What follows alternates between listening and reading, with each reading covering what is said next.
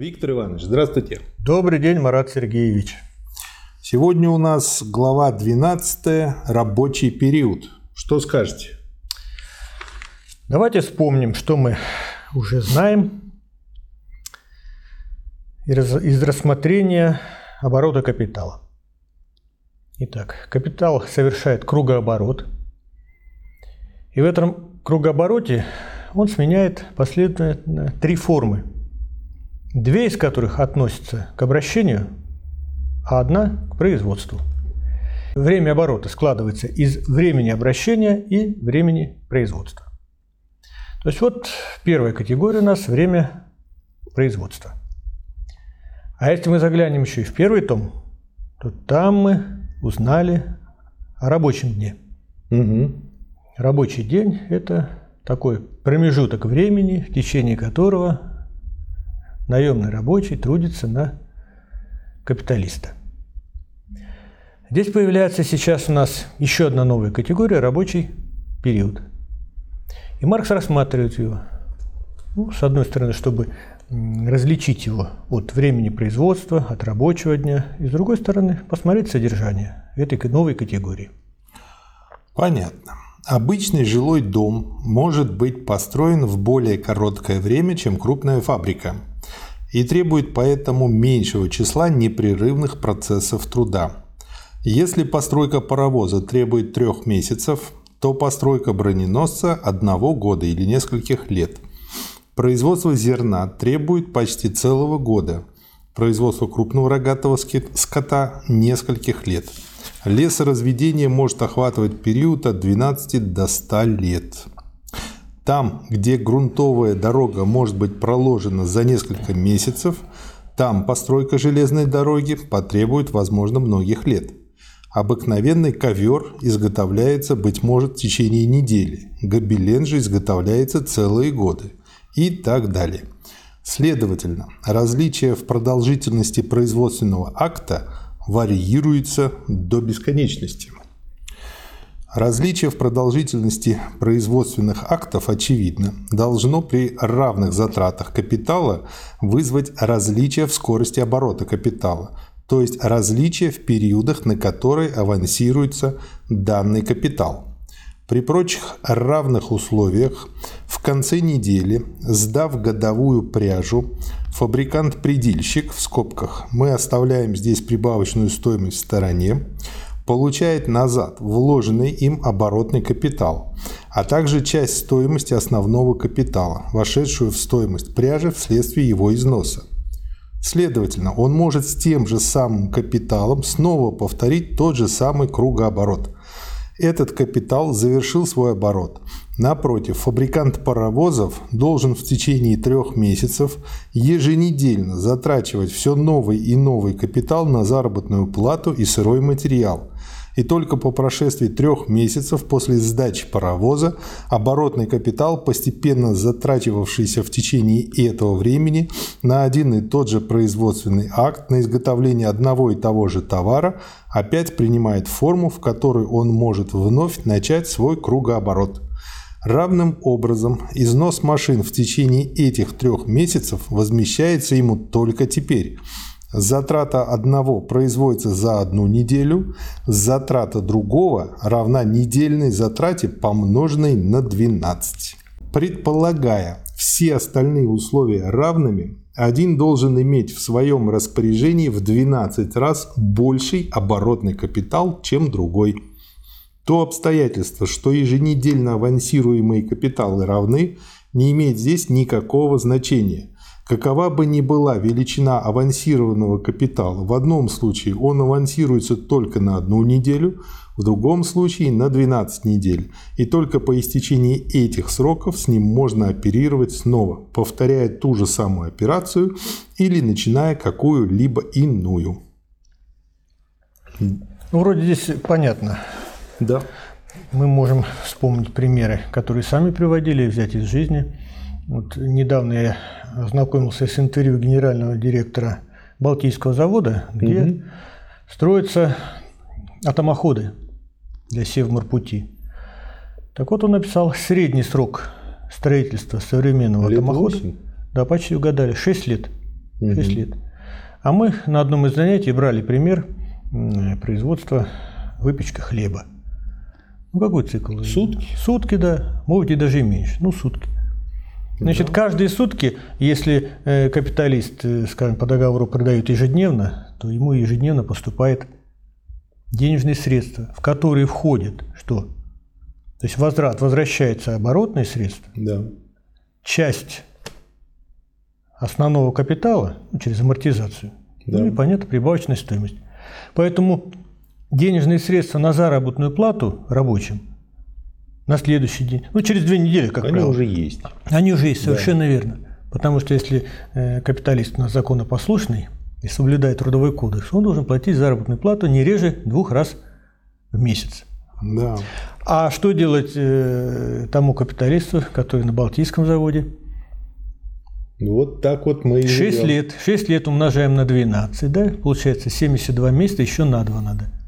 То есть ему нужно иметь э, 156 фондов заработной платы, ну, скажем так, двухнедельные. Угу. И они им вернутся им только через 6 лет после да. продажи этого атомохода. Это вот тот э, один из многих барьеров, который помогает метрополиям эксплуатировать свои да. колонии. Рабочий день, образованный из ряда последовательных, более или менее многочисленных и связанных между собой рабочих дней, я называю рабочим периодом. Говоря о рабочем дне, мы имеем в виду продолжительность того рабочего времени, в течение которого рабочий должен ежедневно затрачивать свою рабочую силу, в течение которого он должен ежедневно работать. Если же мы говорим напротив о рабочем периоде, то это означает определенное число связанных между собой рабочих дней, необходимых в определенной отрасли производства для получения готового продукта. В этом случае продукт каждого рабочего дня есть лишь частичный продукт. Он изо дня в день продолжает находиться в обработке и лишь в конце более или менее продолжительного периода рабочего времени получает свой законченный вид, становится готовой потребительной стоимостью. И дальше вот очень важная мысль, на мой взгляд. Перерывы, нарушение общественного процесса производства, например, вследствие кризисов, оказывают поэтому весьма различное влияние на те продукты труда, которые по своей природе делимы, и на те, которые требуют для своего производства более продолжительного связанного периода труда. В одном случае за сегодняшним производством определенного количества пряжи, угля и так далее завтра не последует нового производства пряжи, угля и так далее. Иначе обстоит дело с кораблями, зданиями, железными дорогами и так далее. В этом случае прерывается не только работа, но прерывается и связанный акт производства – если постройка не ведется дальше, то средства производства и труд, потребленные при ее производстве, затрачены бесполезно. Если даже она и будет потом возобновлена, то за промежуточный период неизбежно произойдут некоторые повреждения. Ну да, там и износ, и что-то разворуют, и моральное старение да, может Но этих произойти. примеров можно было привести тысячи да. в ходе так называемой перестройки. Мы да, наблюдали. Корабли на стапелях бросали, а потом они гнили. Да. И прочее, прочее. Да. Здесь обнаруживается практическая важность различия между основным и оборотным капиталом. Основной капитал авансируется в процесс производства на более продолжительное время. Его не приходится обновлять до истечения этого, быть может, многолетнего периода. Переносит ли паровая машина свою стоимость ежедневно по частям на пряжу, то есть на продукт непрерывного процесса труда, или же она в течение трех месяцев отдает ее паровозу, то есть продукту непрерывного производственного акта, это обстоятельство нисколько не отражается на затрате капитала, необходимого для покупки паровой машины. В одном случае ее стоимость притекает назад маленькими дозами, например, еженедельно, в другом – более крупными частями, например, через каждые три месяца. но в обоих случаях обновление паровой машины совершается всего один раз, скажем, в 20 лет. Если каждый отдельный период, в течение которого стоимость паровой машины вследствие продажи продукта частями притекает обратно, короче период ее собственного существования, то эта машина продолжает функционировать в процессе производства в течение нескольких рабочих периодов. Иначе обстоит дело с оборотными составными частями авансированного капитала – Рабочая сила, закупленная на эту неделю, затрачена в течение этой недели и овеществилась в продукте. Она должна быть оплачена в конце этой недели. И такая затрата капитала на рабочую силу повторяется еженедельно в течение, скажем, трех месяцев. Так что затрата этой части капитала в данную неделю не избавляет капиталиста от необходимости в следующую неделю снова закупать труд. На оплату рабочей силы еженедельно должен затрачиваться новый добавочный капитал. И если оставить в стороне все отношения кредита, капиталист должен иметь возможность выплатить заработную плату за три месяца, хотя фактически он выплачивает ее лишь еженедельными частями. То же самое относится и к другой части оборотного капитала, к сырым и вспомогательным материалам. Следовательно, удлинение времени производства уменьшает скорость оборота капитала в такой же мере, как и удлинение времени обращения. Однако в данном случае необходимо обратить внимание на два обстоятельства. Во-первых, на более продолжительное пребывание капитала в сфере производства, так, например, капитал, авансированный в первую неделю на труд, сырые материалы и тому подобное, точно так же, как и части стоимости основного капитала, уже перенесенные на продукт, в течение всего трехмесячного периода остается связанным в сфере производства и как включенным в еще только образующийся в еще не готовый продукт не может вступить в процесс обращения в качестве товара. Во-вторых, так как рабочий период, требуемый для производственного акта, продолжается 3 месяца и в действительности составляет лишь один связанный процесс труда, то каждую неделю новая часть оборотного капитала должна присоединяться к предыдущим. Следовательно, вместе с удлинением рабочего периода возрастает масса последовательно авансированного добавочного капитала. Что добавить? Что добавить? Вот давайте поставим себя на место капиталиста. Что ему как бы выгоднее в текущем моменте? Угу. Чтобы капитал быстрее оборачивался. То есть да. какая сфера производства? Та, которая, где оборот капитала быстрее идет, ему возвращается то, что он вкладывал, плюс еще и прибавочная стоимость. Да. Соответственно, те сферы производства, где длинный рабочий период, вот они не очень выгодны для капиталистов. Да. И поэтому они стараются не вкладываться туда. Как сейчас сказали бы, инфраструктурные проекты. Это... Поэтому капитал стремится эти так называемые инфраструктурные проекты скинуть обходить. на обходить, а скинуть на государство. Это объясняет, почему у нас такой в кавычках неправильный капитализм сейчас строится. То есть все как раз по науке идет. Не, как раз он правильный по науке, а у нас да. Итак, если капитал должен авансироваться на более продолжительное время, то большее количество капитала связывается в форме производительного капитала. На менее развитых ступенях капиталистического производства предприятия, требующие продолжительного рабочего периода и, следовательно, крупных затрат капитала на продолжительное время, особенно если они осуществимы только в большом масштабе, ведутся или вовсе не капиталистически, а на общественный или государственный счет, как, например, проведение дорог, каналов и тому подобное, в скобках. В прежние времена, если иметь в виду рабочую силу, такие работы большей частью осуществлялись путем применения принудительного труда. Или же такие продукты, приготовление которых требует сравнительно продолжительного рабочего периода, лишь в ничтожной своей части производились за счет средств самого капиталиста. Так, например, при постройке дома то частное лицо, для которого строится дом, время от времени дает авансы строительному предпринимателю. Следовательно, фактически это частное лицо оплачивает дом по частям – по мере того, как продвигается вперед процесс производства этого дома. Ну, то есть, по сути, он на заказ работает. Напротив, в эпоху развитого капитализма, когда с одной стороны значительные массы капитала сконцентрированы в руках отдельных лиц, и когда с другой стороны, наряду с отдельными капиталистами появляется капиталист ассоциированный в скобках акционерные общества, и в то же время уже развито кредитное дело, Капиталистический строительный предприниматель лишь в виде исключения возводит постройки по заказу отдельных частных лиц.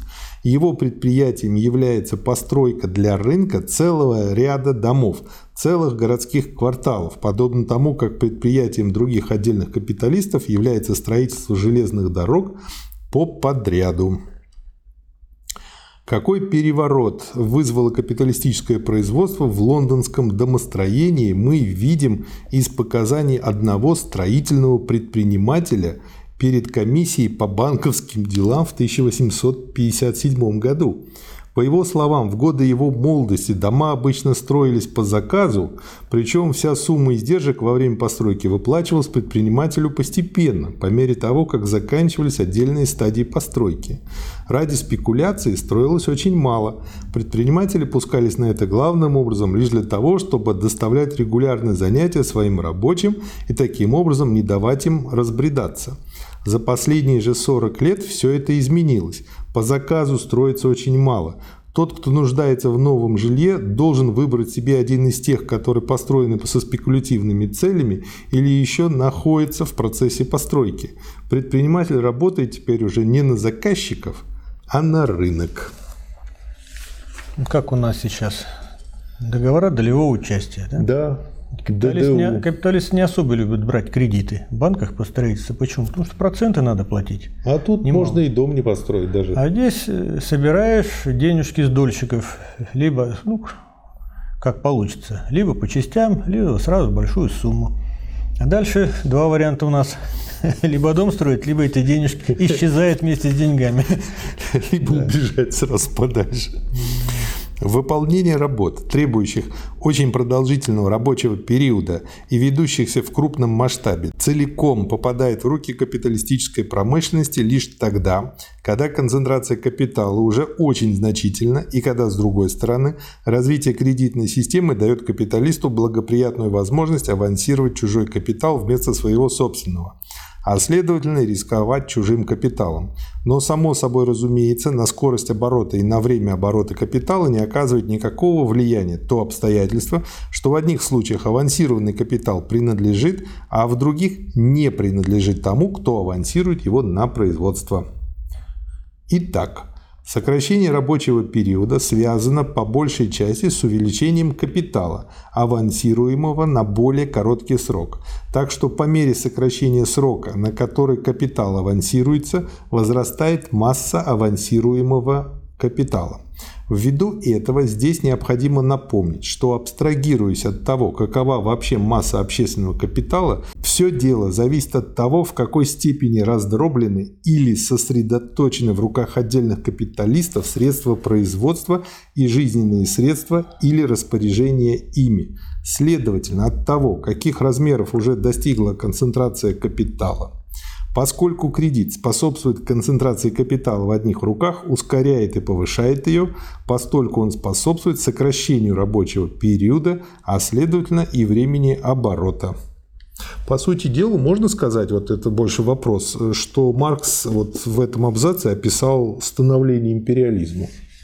Да, становление монополистического капитализма – ну, мы это рассматривали уже в 24 главе первого тома «Капитал. Угу. Историческая тенденция капиталистического накопления». Да. И он пишет, что вот создание акционерных обществ, развитие кредитных отношений вот ведет на базе конкуренции, да.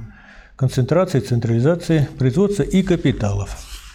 Да. Образование акционерных обществ. Да, это путь становления монополистического капитализма. Да. С другой стороны, замедленный обратный приток оказывает на основной оборотный капитал различные влияния. Независимо от того, будет ли обратный приток более медленным или более быстрым, основной капитал продолжает действовать. Напротив, оборотный капитал при задержке его обратного притока теряет способность функционировать, поскольку он закреплен в форме непроданного или не готового, еще непригодного к продаже продукта, и поскольку нет налицо добавочного капитала, чтобы возобновить его производство. Методы, сокращающие рабочий период в различных отраслях промышленности, применимы в весьма различной степени и отнюдь не способны уравнять разницу в продолжительности различных рабочих периодов. Так, в нашем примере применение новых станков может абсолютно сократить рабочий период, необходимый для изготовления одного паровоза. Однако, если вследствие усовершенствований в процессах придения количество ежедневно или еженедельно доставляемого готового продукта, то есть пряжи, увеличивается еще быстрее, то относительно по сравнению с придением продолжительность рабочего периода в машиностроении все же увеличится. Да. Вот мы ознакомились с новой категорией рабочий период. Угу. Давайте еще раз акцентируем внимание. Итак, рабочий да. день – это промежуток времени, Точно. Течение, с утра до, от звонка до звонка. Да, в течение которого рабочий выполняет функции трудовые на капиталиста. Да. А рабочий период – это совокупность, вот связь, цепочка этих связанных между собой рабочих дней, в течение которого совершается процесс производства и изготавливается готовый продукт. Который можно реализовать и дальше пустить да. опять Ну, это уже другой капитал. вопрос. Да. Понятно. Спасибо. Спасибо и вам. Спасибо, товарищи. До свидания.